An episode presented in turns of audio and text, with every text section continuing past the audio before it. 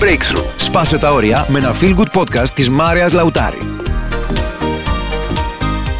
Πιστεύω ακράδαντα ότι η ποιότητα της ζωής μου είναι άμεσα συνδεδεμένη με την ποιότητα των σχέσεων που καταφέρνω να έχω με τους άλλους ανθρώπους γύρω μου. Ποια είναι όμως η πιο κοντινή μου σχέση; Συνήθως είναι η συντροφική σχέση. Εάν εκεί νιώθω όμορφα, μπορώ να παλέψω και όλες τις άλλες δυσκολίες και προβλήματα που αναγκαστικά εμφανίζονται σχεδόν καθημερινά στη ζωή μου. Αν όμως στη συντροφική μου σχέση δεν νιώθω καλά, είναι σαν να παλεύω μόνιμο απέναντι σε όλους. Και δεν υπάρχει χειρότερη μοναξιά που μπορεί να νιώθεις από τη μοναξιά, ενώ βρίσκεσαι ήδη σε μία σχέση. Γιατί κάνουμε άλλωστε σχέση; Ο βασικός λόγος είναι για να νιώσουμε καλύτερα από αυτό που θα νιώθαμε αν ήμασταν μόνοι μας. Δεν μπαίνω σε σχέση γιατί έτσι κάνουν όλοι, ούτε για να σταματήσουν να με σχολιάζουν οι άλλοι και οι θιάδες στο χωριό. Επίσης, δεν μπαίνω σε σχέση για να κάνω το χατήρι της οικογένειάς μου ή για να σταματήσω να βαριέμαι επειδή δεν έχω κάποιον να βγαίνω μαζί του έξω. Σήμερα όμως δεν θα μιλήσω για το πόσο σημαντικές και σπουδαίες είναι οι σχέσεις. Σήμερα έχω διαλέξει κάποια μυστικά που καλό είναι να τα ξέρουμε γιατί θεωρώ ότι βοηθούν στην κατανόηση του άλλου ανθρώπου και μας δίνουν κίνητρο να συνεχίζουμε να βελτιώνουμε τη δική μας συμπεριφορά και ως εκ τούτου και τις σχέσεις μας. Θέλω να θυμάστε ότι όσα θα σας πω σήμερα δεν είναι ο κανόνας που αφορά στο 100% του πληθυσμού του πλανήτη, αλλά αφορά σε πολύ κόσμο. Και το λέω για να προλάβω τα σχόλια που παίρνω κάποιες φορές και μου λένε «Ναι Μαρέα, αλλά δεν είναι πάντα έτσι. Υπάρχουν και εξαιρέσεις. Φυσικά υπάρχουν εξαιρέσεις. Σε οποιοδήποτε θέμα. Δείτε όμως σε ποια σημεία εσείς βρίσκετε τη δική σας αλήθεια και πώς μπορείτε, ακόμα και αν χρειαστεί να το προσαρμόσετε περισσότερο στη δική σας περίπτωση, τελικά να το χρησιμοποιήσετε προς όφελό σας. Νούμερο 1. Οι περισσότερες γυναίκες χρειάζονται έναν λόγο για να κάνουν σεξ. Έχετε βέβαια ακούσει ότι οι γυναίκες είναι εγκεφαλικές. Ερωτεύονται και έλκονται από ανθρώπους που τις κάνουν να νιώθουν ασφαλείς. Έχουν ενδιαφέρον, προσωπικότητα, χιούμορ, κοινωνικότητα ή οτιδήποτε ψάχνει μια γυναίκα στο πρόσωπο του συντρόφου της. Το πρώτο πράγμα που ψάχνουν οι γυναίκες είναι η αίσθηση που τις κάνεις να νιώθουν και όχι η φαρδί σου ώμη ή το καλοχτισμένο στέρνο σου. Όχι ότι δεν τα θέλουμε κι αυτά, αλλά δεν θα μείνεις με κάποιον για αυτά. Οι άντρες από την άλλη μπορούν να νιώσουν πιο εύκολα έλξη για μια γυναίκα, ακόμα και αν δεν τους έχει συνεπάρει λόγω της προσωπικότητάς της. Αυτό δεν σημαίνει ότι αναγκαστικά θα προχωρήσουν σε μια σοβαρή σχέση επειδή σε βρίσκουν ελκυστικοί, όμως λειτουργούν πιο εύκολα στα αρχικά στάδια της γνωριμίας. Νούμερο 2. Αυτό που φέρνει κοντά τους ανθρώπους για να κάνουν σχέση είναι οι ομοιότητές τους. Τα σημεία στα οποία μοιάζουμε και ταιριάζουμε δημιουργούν την αίσθηση της εμπιστοσύνης και της ασφάλειας. Σκεφτόμαστε για παράδειγμα με παρόμοιο τρόπο, ή μπορεί να αγαπάμε και οι δύο τον αθλητισμό, να είμαστε άνθρωποι που εξελίσσονται, να κυνηγάμε παρόμοιους στόχους, να αγαπάμε και οι δύο την ήσυχη οικογενειακή ζωή, ή να έχουμε ευγένεια και σεβασμό σαν χαρακτήρες. Η λίστα είναι ατέλειωτη. Όμως τα κοινά μεταξύ μας μας κάνουν να νιώθουμε σιγουριά και επιθυμία ώστε να δημιουργήσουμε μια σχέση που θα αντέξει στο χρόνο. Παρ' όλα αυτά, μια σχέση χρειάζεται και πάθος. Χρειάζεται σεξ, μυστήριο, έκπληξη. Χρειάζεται φωτιά και η φωτιά για να ανάψει χρειάζεται οξυγόνο. Το εννοώ μεταφορικά προφανώς. Η σχέση χρειάζεται και την αίσθηση της ελευθερίας. Αυτό εννοώ. Της απόστασης.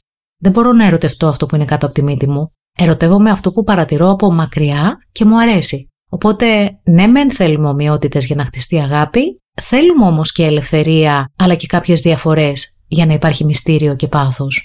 Λέγοντας αυτό, θέλω να σας πω ότι το μυστικό για μια υπέροχη σχέση είναι να μπορείς να εκτιμάς τα όμοια, αλλά παράλληλα να μπορείς να σέβεσαι τα διαφορετικά. Τι σημαίνει σέβομαι; Σημαίνει ότι δεν προσποιούμε ότι όλα είναι εντάξει και όταν μπούμε σε μια πραγματική σχέση τότε αρχίζω να γκρινιάζω, να παραπονιέμαι ή να κάνω ομοιρικού καυγάδες για όλα όσα είναι διαφορετικά μεταξύ μας. Αν ήταν τσαπατσούλης και έκανες ότι δεν σε νοιάζει, και ότι είσαι OK με αυτό. Αλλά τώρα που μένετε μαζί κάθε μέρα, καυγαδίζετε για τις πεταμένες κάλτσες στο πάτωμα, ε τότε το πρόβλημα είναι δικό σου, όχι δικό του. Εκείνος ή εκείνη, απ' την αρχή έτσι ήταν. Γιατί στην αρχή ήταν OK και τώρα δεν είναι; Αν θέλει η γυναίκα σου να κάνει προπόνηση πέντε φορές την εβδομάδα ή να βγαίνει με τις φίλες της κάθε Παρασκευή και το έκανε από την αρχή, δεν μπορείς τώρα να τσακώνεσαι μαζί της γι' αυτό. Δεν αξίζει και δεν είναι δίκαιο. Από τη στιγμή που θα αρχίσεις να νιώθεις καταπίεσης στη σχέση, ετοιμάσου για μεγάλα προβλήματα.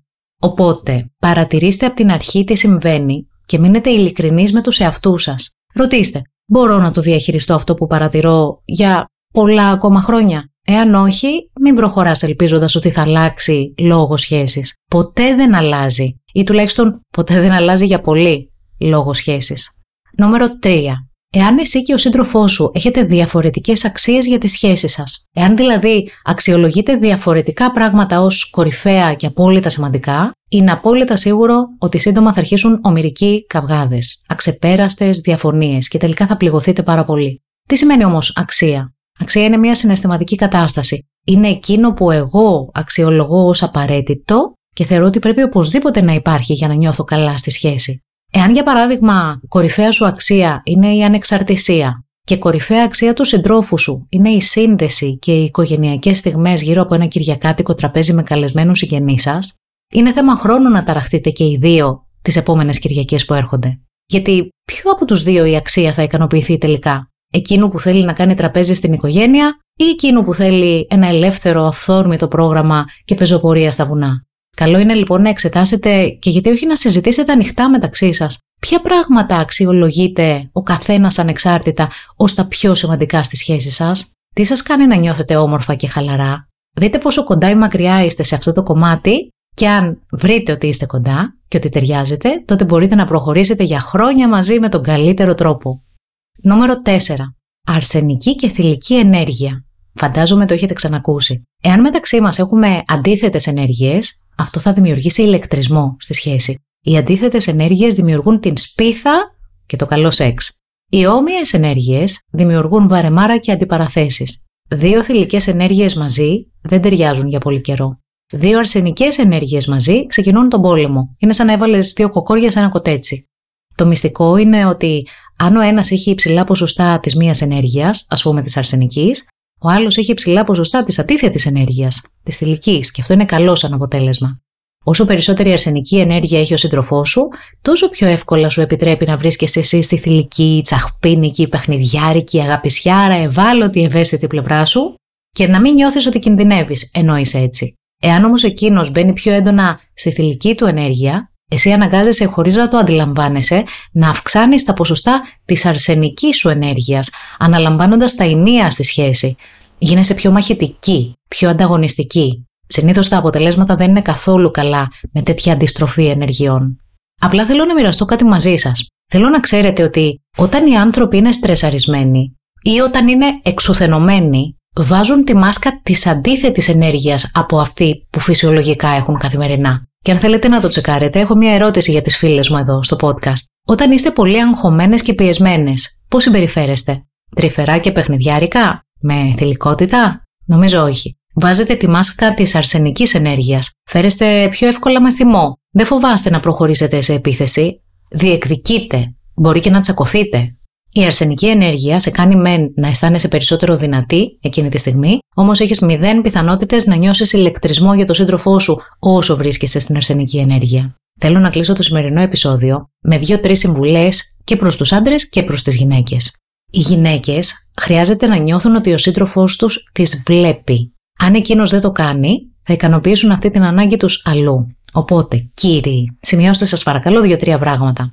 Πρώτον, η γυναίκα χρειάζεται την παρουσία σας. Χρειάζεται να νιώθει ότι τη βλέπετε, ότι είστε δηλαδή παρόντες όταν βρίσκεται κοντά σας. Δεύτερον, χρειάζεται να την κάνετε να νιώθει ασφαλής. Τρίτον, χρειάζεται να νιώθει ότι την κατανοείτε. Όταν σου λέει Θέλω να μιλήσουμε, είναι σημαντικό να κάτσεις και να την ακούσεις. Είναι ανάγκη, δεν είναι επιθυμία. Και ξέρετε κάτι, δεν θέλει να της λύσεις το πρόβλημα. Ξέρει να το λένε και μόνη της. Αυτό που επιθυμεί από εσένα, αυτό που σε παρακαλάει εκείνη τη στιγμή να κάνεις, είναι να την ακούσεις, να νιώσει την παρουσία σου, να συνδεθεί μαζί σου συναισθηματικά. Κυρίες μου, αντίστοιχα, σημειώστε δύο-τρία πραγματάκια που είναι σημαντικά για τους άντρες. Οι άντρες έχουν την τάση να κάνουν focus, να εστιάζονται δηλαδή σε ένα πράγμα τη φορά. Έτσι είναι καλωδιωμένο το μυαλό τους εκατομμύρια χρόνια.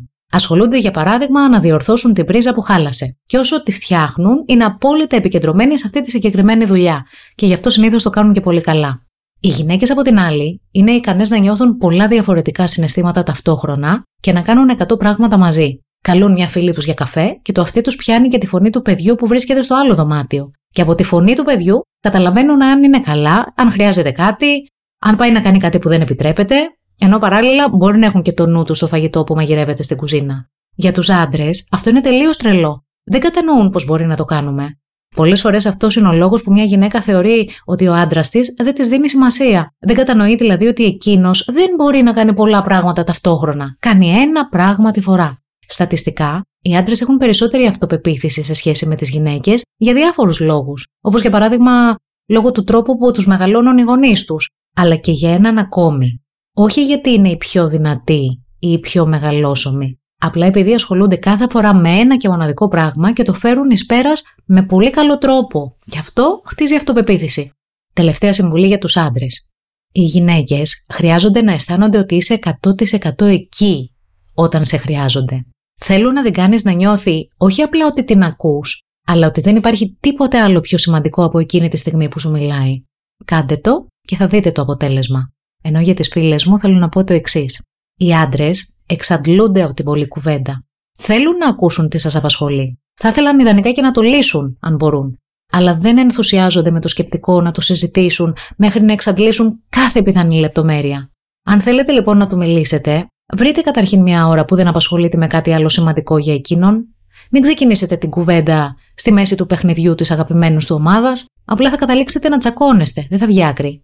Και πριν ξεκινήσετε την κουβέντα, εντάξει, λεπτομέρεια αυτό που λέω, αλλά θεωρώ ότι είναι σημαντικό, πείτε του περίπου πόση ώρα θα χρειαστείτε. Για παράδειγμα, θα του πεις: Θα ήθελα να σου μιλήσω για μισή ώρα περίπου. Είσαι εντάξει; Γιατί αν νιώσει ότι πλατιάζεται και δεν ξέρει πόση ώρα ακόμα πρέπει να περιμένει, είναι πιθανό να γυρίσει το κεφάλι του από την άλλη και να συνεχίσει να βλέπει τον αγώνα. Δεν είναι εύκολο να επικεντρώνεται για πολύ μεγάλο χρονικό διάστημα, ειδικά όταν υπάρχουν πολλά συναισθήματα μέσα στη συζήτηση και πολλές λεπτομέρειες. Όμως δεν είναι ότι δεν νοιάζεται. Απλά δεν αντέχει τόση πολύ κουβέντα. Και τελειώνω λέγοντας ότι οι γυναίκες δεν θέλουν κάποιον να τις ικανοποιεί όλη την ώρα και να συμφωνείς στα πάντα μαζί τους. Θέλουν να νιώθουν ότι μπορούν να βασιστούν πάνω σου, ότι μπορείς να πάρεις δύσκολες αποφάσεις, ότι είσαι αρκετά δυνατός για να ανταπεξέλθεις, ότι μπορείς να τις προστατεύσεις όταν υπάρχει ανάγκη. Αν όλη την ώρα απλά προσπαθείς να τις ευχαριστήσεις με οποιονδήποτε τρόπο σου ζητούν και να κάνεις οτιδήποτε για εκείνες, τελικά σε βλέπουν σαν αδύναμο. Μπορεί να σε συμπαθούν πολύ, όμως δεν σε θαυμάζουν και δεν νιώθουν πάθος για εσένα. Μέχρι την επόμενη φορά θέλω να θυμάστε ότι και αξίζετε και γίνεται και μπορείτε να έχετε την ιδανική για εσάς σχέση. Πολλά φιλιά!